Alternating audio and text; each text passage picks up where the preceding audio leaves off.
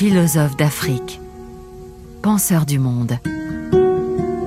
Je m'appelle Laurent Corot, je suis journaliste à Radio France Internationale et dans ce sixième épisode, je vous propose de découvrir la pensée d'Achille Bembe. Achille Bembe est né au Cameroun en 1957. Il doit quitter son pays et poursuivre ses études en France. Il enseigne aux États-Unis, vit un moment au Sénégal, s'installe en Afrique du Sud. Ce voyage continue autour du triangle Afrique, Europe, États-Unis et dit-il un élément crucial pour qui veut comprendre son travail. Son étude du maquis indépendantiste camerounais menée dans les années 80 constitue également un point de départ important. Ce travail m'a permis de me pencher pendant plusieurs années sur une série de questions. D'abord, la question de la production du politique, c'est-à-dire euh, la production de soi en tant que, non pas victime de sa propre histoire, mais comme agent de sa propre histoire. Lorsque vous évoquez la figure de Oum Niobe, le leader nationaliste assassiné en 1958 au Cameroun, vous parlez de quelqu'un qui n'a pas attendu d'être libéré par qui que ce soit. Vous parlez de quelqu'un qui s'est mis debout et a essayé d'écrire son nom, euh, le nom des siens, dans l'histoire.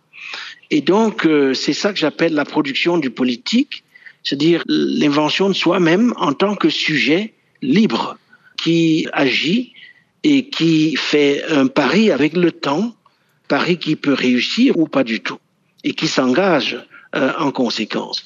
Mais il y a également dans euh, cette histoire du nationalisme camerounais une question importante liée à la, à la mémoire, euh, notamment la mémoire de la défaite.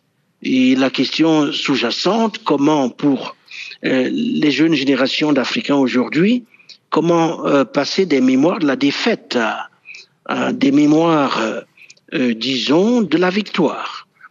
Et enfin, ce travail, euh, au fond, a ouvert la voie à ce qui est venu par la suite.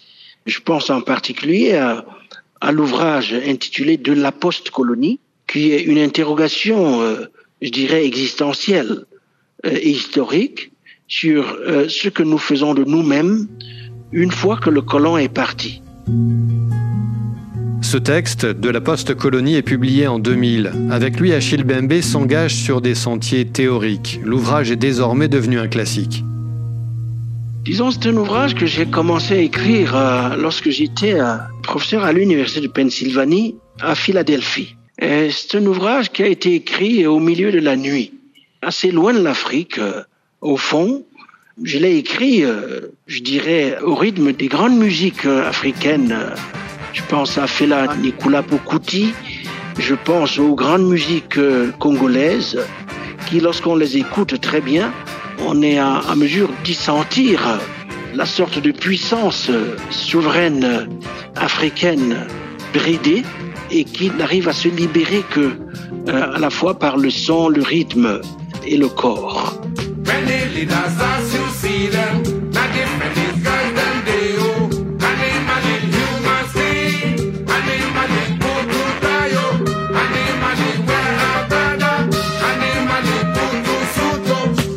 Et donc, euh, pour qui lit de la postcolonie, sérieusement, il est possible d'entendre derrière les mots, les phrases, la grammaire, la syntaxe, ce son, son rebelle. Voilà l'état d'esprit dans lequel j'ai écrit ce livre. C'est un livre euh, tout à fait rebelle, écrit sur le mode des, des grandes littératures africaines contemporaines. Je citais tout à l'heure euh, Suni Laboutansi, Yambo Wologwem, Le devoir de violence, tous ces textes accompagnent de, la postcolonie.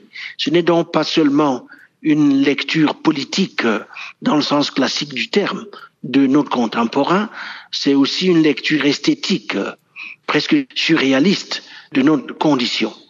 Et d'un point de vue politique, qu'est-ce que vous cherchez à décrire dans de la postcolonie? Dans de la postcolonie, j'essaye euh, de faire en sorte que nous nous érigions nous-mêmes euh, en tant que nos propres juges. En fait, le terme post-colonie, je l'ai inventé, il n'existait pas. Je ne sais même pas s'il existe en français. Je l'ai inventé toute pièce euh, parce que mon questionnement était très fanonien. Vous savez, Fanon considère, disons, la colonisation ou le colonialisme comme un grand moment existentiel, un moment euh, qui remet en question le colonisé dans toutes ses dimensions. Il considère euh, que c'est un moment qui met en procès le colonisé et euh, l'invite à, à, dire son nom. C'est quoi son nom? Euh, C'est quoi sa signature?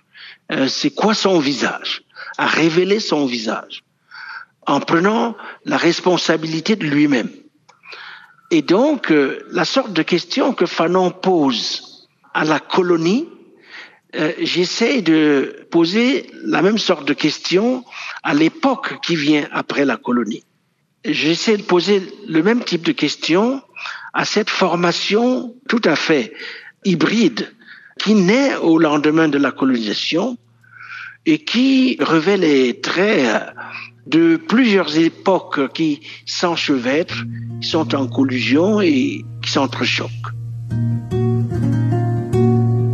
D'autres textes permettent à ce penseur de poser de nouveaux concepts, celui de nécropolitique notamment.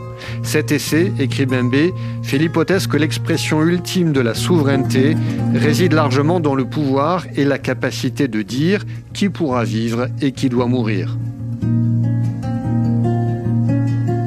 Dans le terme nécropolitique, il y a nécro, qui est un terme grec, qui renvoie à la mort ou à, à ce qui est mort, et puis politique.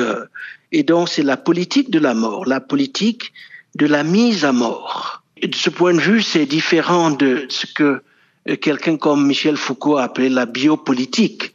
Bios euh, se référant à la vie, politique évidemment, politique du vivant, politique de la vie. Et donc euh, le texte majeur euh, sur la nécropolitique, je l'avais rédigé au lendemain de 9-11, du 11 septembre, au moment où les États-Unis euh, avaient décidé euh, de euh, recourir dans leur rapport au monde en général à ce que l'on appelle l'état d'exception, c'est-à-dire à suspendre le droit parce que ils estimaient que leur souveraineté était en danger et que la seule manière de sauver la civilisation américaine et ce qu'elle représentait était de suspendre le droit, de s'arroger le droit de tuer par anticipation tous ceux euh, que les États-Unis considéraient comme leurs ennemis. Et donc, euh, le concept s'efforce de rendre compte de cette sorte de situation dans laquelle la redistribution généralisée du droit de tuer s'avère être monopolisé par euh, une puissance hégémonique euh, qu'il exerce euh, sans contrainte aucune et sans rendre aucun compte que ce soit au sujet de ses actes. En 2020, Achille Bembe a publié un nouvel essai dans lequel il développe le concept de brutalisme emprunté à l'architecture. Le concept de brutalisme a été forgé dans cette discipline, mais j'essaie de relire euh, cette idée de brutalisme de façon politique, en référence à tout ce que on vit aujourd'hui euh, dans le contexte néolibéral, en, en référence à cette transformation du pouvoir en pouvoir de destruction. Sa pensée s'intéresse également à l'habitabilité de notre planète. Puis un moment, je m'intéresse davantage encore à, à toute la question du vivant, à la question de l'habitabilité de notre planète, eu égard effectivement aux grandes crises planétaires euh, qui nous assaillent. Je pense en particulier à la crise écologique, mais j'ai aussi à l'idée euh, la sorte d'escalade technologique euh, dont nous sommes tous des témoins et qui est tout à fait sans précédent dans, dans l'histoire de l'humanité.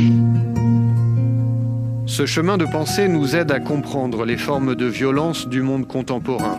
Comme le souligne Séverine Kodjo Granvaux, auteur de Philosophie africaine, Bembe nous aide à prendre conscience du devenir nègre du monde. Achille Mbembe lie la postcolonie aussi à l'économie capitaliste et euh, à cette économie qui est une économie euh, extractiviste et euh, qui est aussi, il le dit, euh, je crois en ces mots, c'est on est arrivé à l'âge de la combustion du monde. Et cette question-là permet aussi de comprendre comment nos sociétés contemporaines fonctionnent.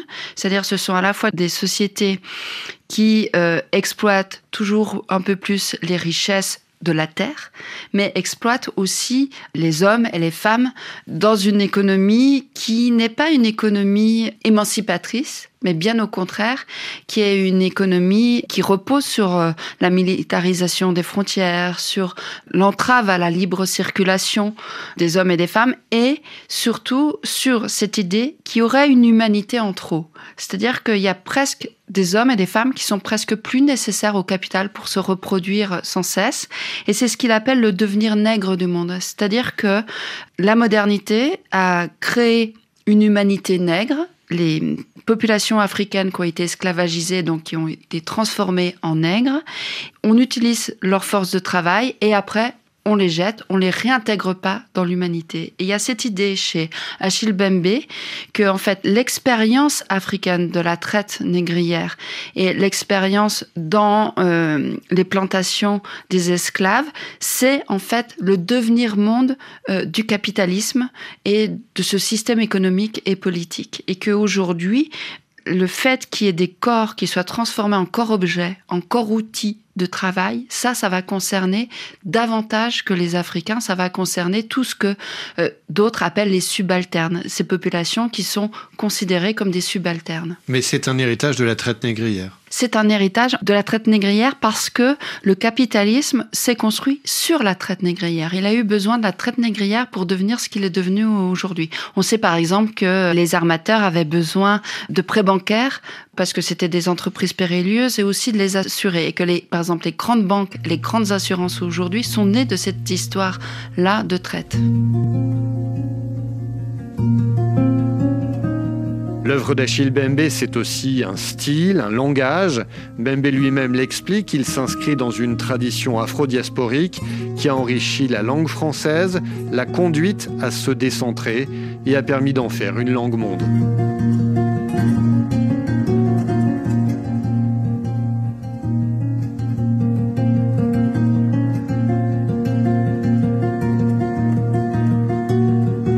Philosophe d'Afrique, penseur du monde, c'était le sixième volet de cette série, un volet réalisé par Valentin Blanc. Dans le prochain épisode, nous partons à la rencontre de Selwa Luste-Boulbina.